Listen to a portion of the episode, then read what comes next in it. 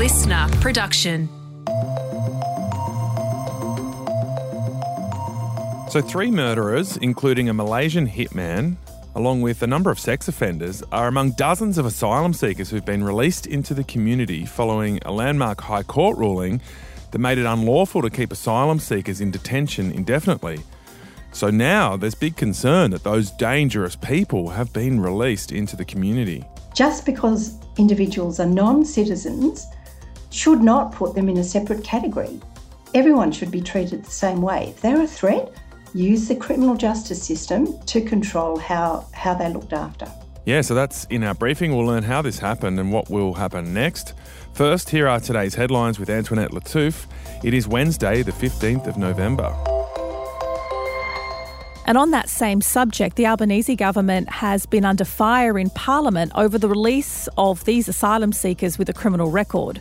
The people released have been offered financial support, accommodation, and healthcare. And here's the Shadow Immigration Minister challenging the Immigration Minister in question time yesterday.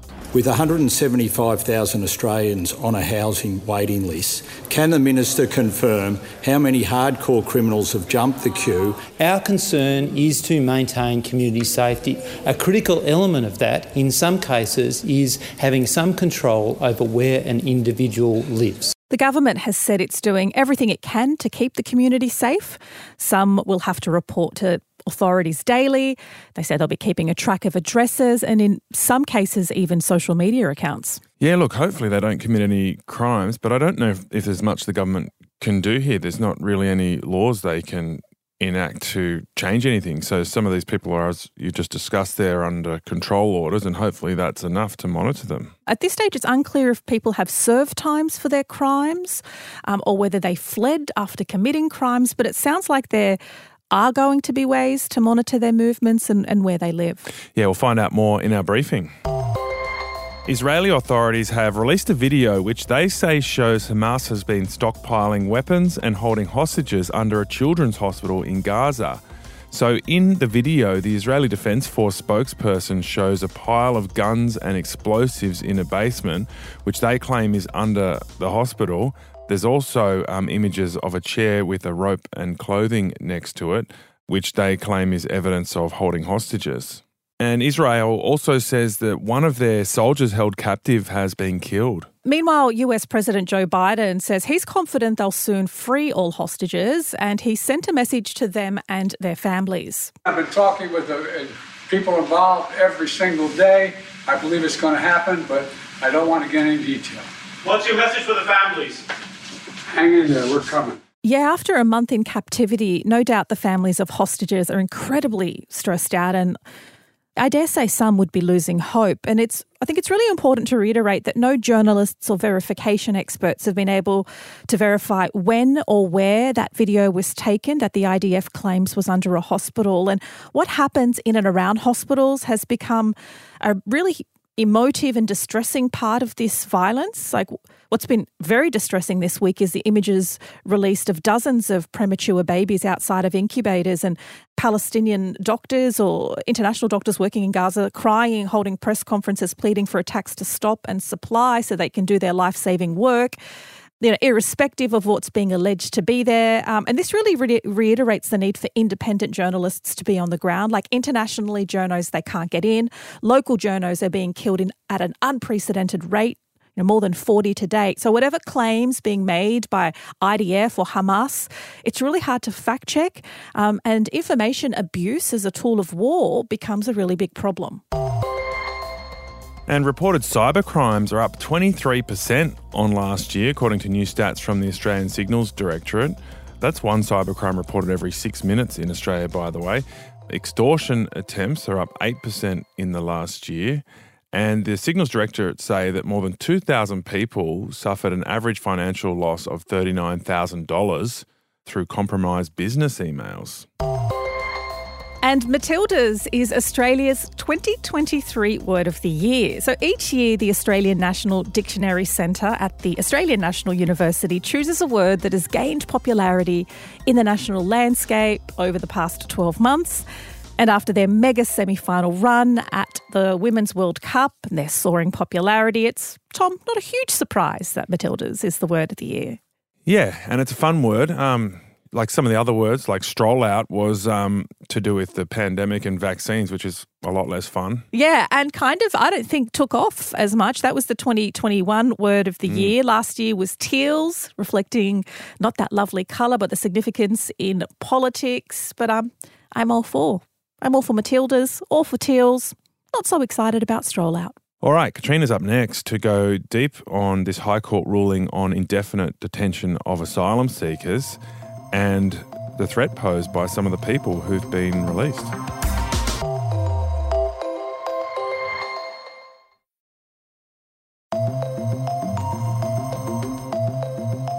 Now to our briefing topic on last week's landmark High Court ruling that's seen a number of asylum seekers who've been flagged for character concerns, including a hitman and a convicted child sex offender, released into the community. Professor Mary Crock's worked in immigration and refugee law for decades. She's a professor of public law at the Uni of Sydney and she joins us now.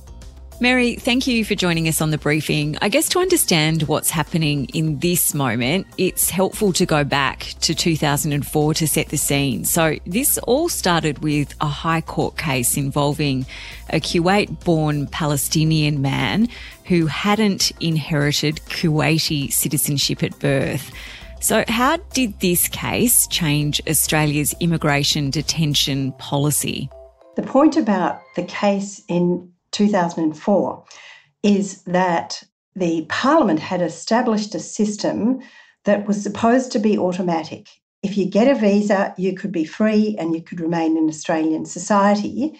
If you didn't have a visa, you had to be detained and kept in detention until you were either given a visa or removed from Australia. And the stateless Palestinian man in 2004, Al Kateb was his name, he applied for asylum. He was in detention. It was a time when detention was really fraught. And he actually got to the point of saying, Right, I've had it. I'm throwing my hands up. I can't stand this anymore. Get me out of here. I consent to being removed. At that point, he could not be removed. There was no country who would take him. He, in fact, remains to this day in Australia. And it was that case that went to the High Court with the argument that the Australian Constitution does not permit the Minister for Immigration to detain someone effectively for the term of their natural life because the minister won't give them a visa and they can't be removed from the country. And this is the issue that's now been relitigated in the case that was decided last Wednesday. In 2004, a very narrow majority of the High Court, four out of the seven judges, ruled that they said, oh, you know, you can never say never. It's possible. We've had people like this before and we've always been able to remove them. So, you know, the Constitution should allow for the minister to protect Australia effectively without the involvement of the courts. And that's the critical issue. Wow. Okay. So for two decades, then, governments could indefinitely detain refugees who they didn't want to give visas to because they had nowhere else to send them. So, what happened last week?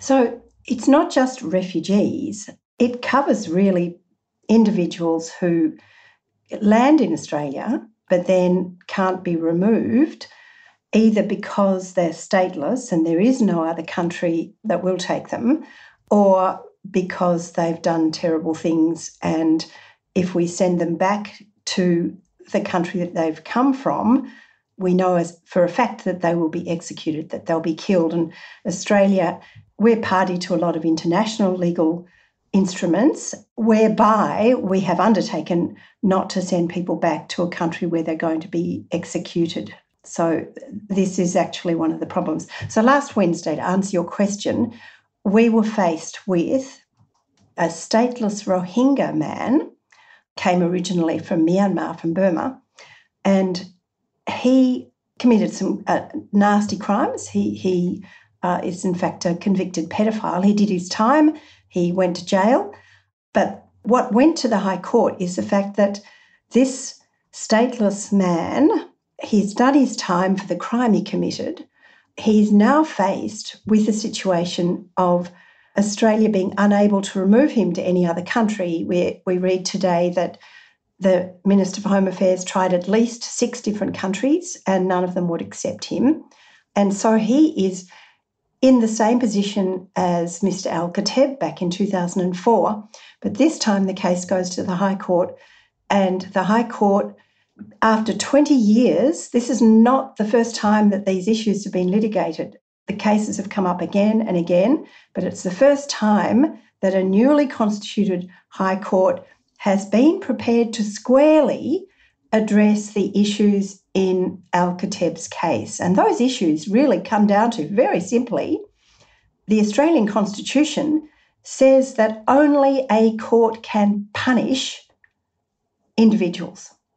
And in Al Kateb, this narrow majority of the court had said, oh, well, administrative detention doesn't constitute uh, punishment. It's just about protecting an individual as long as there's a possibility, remote possibility, that the detention will serve the purpose of getting the person out of, out of Australia. 20 years on, I think at least a majority, we're told at least a majority of the High Court have come to the view, looking at the cases over the last 20 years, looking at the case of this Rohingya man, they've come to the view that it really has reached a point where it's not acceptable to say that the Minister for Home Affairs, a politician, and or their department, just by an administrative action, can keep a person locked up for the term of their natural life, not because they've committed a crime, but simply because they are not citizens and there is no other country that will take them. And that is the central issue in this matter. It really does come down to can a politician, can the executive, by administrative action, can they keep someone locked up for the term of their natural life? Now, of course, there's been an immediate reaction from various politicians, not surprisingly, perhaps, but we have a criminal justice system in this country to keep us safe.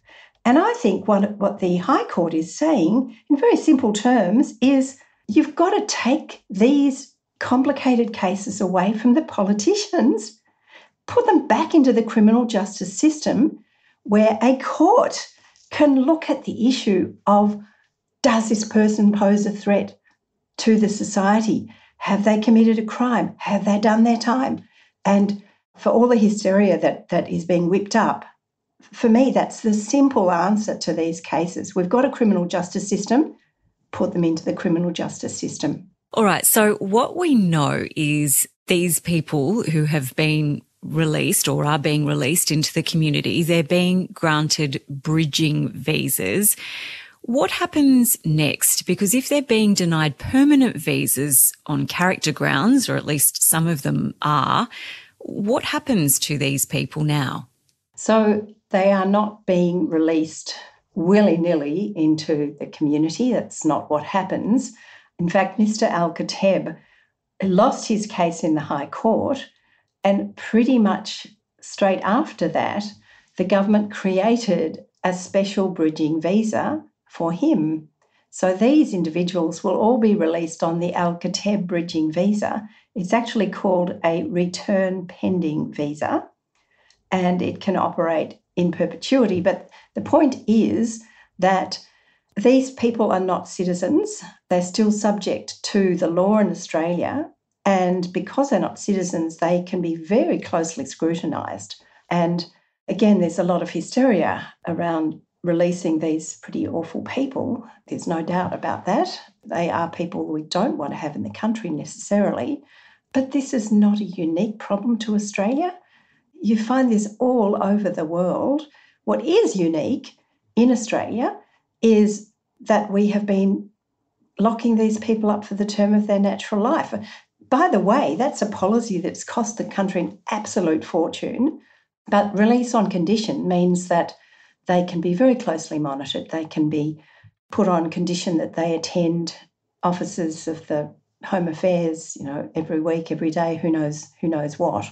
What I would like to see, and this is where I agree with all the commentators, we need some proper law around this. We need a system that actually brings the judiciary back into overseeing these difficult cases. I'd like to see it at the point of arrest and detention in the first place. It's how it always used to be. Uh, I, am getting old now.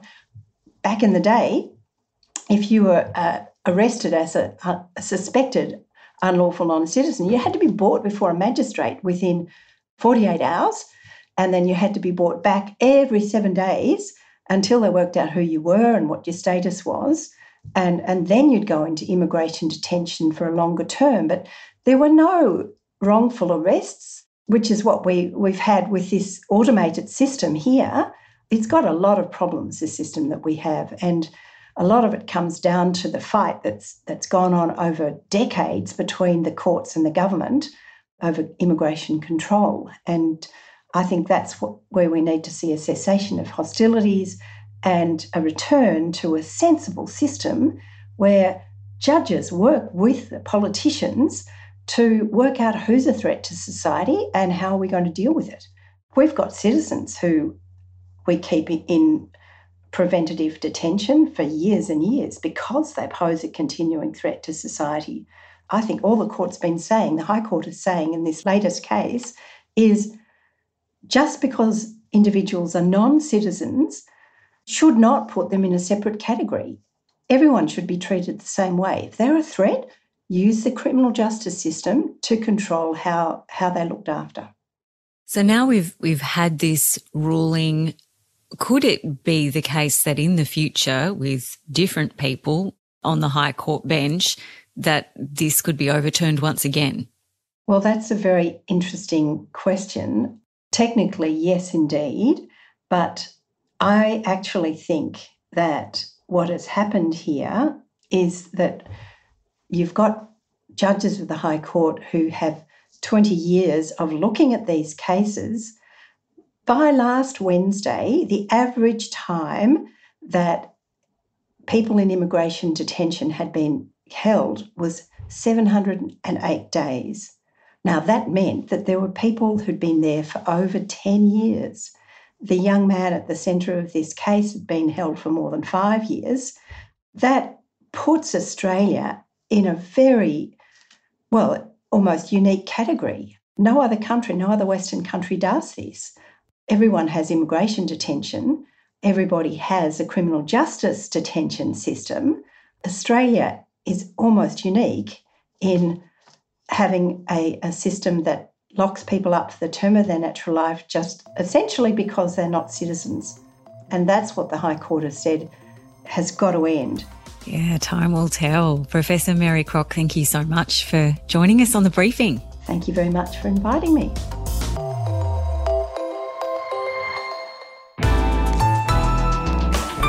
Listener.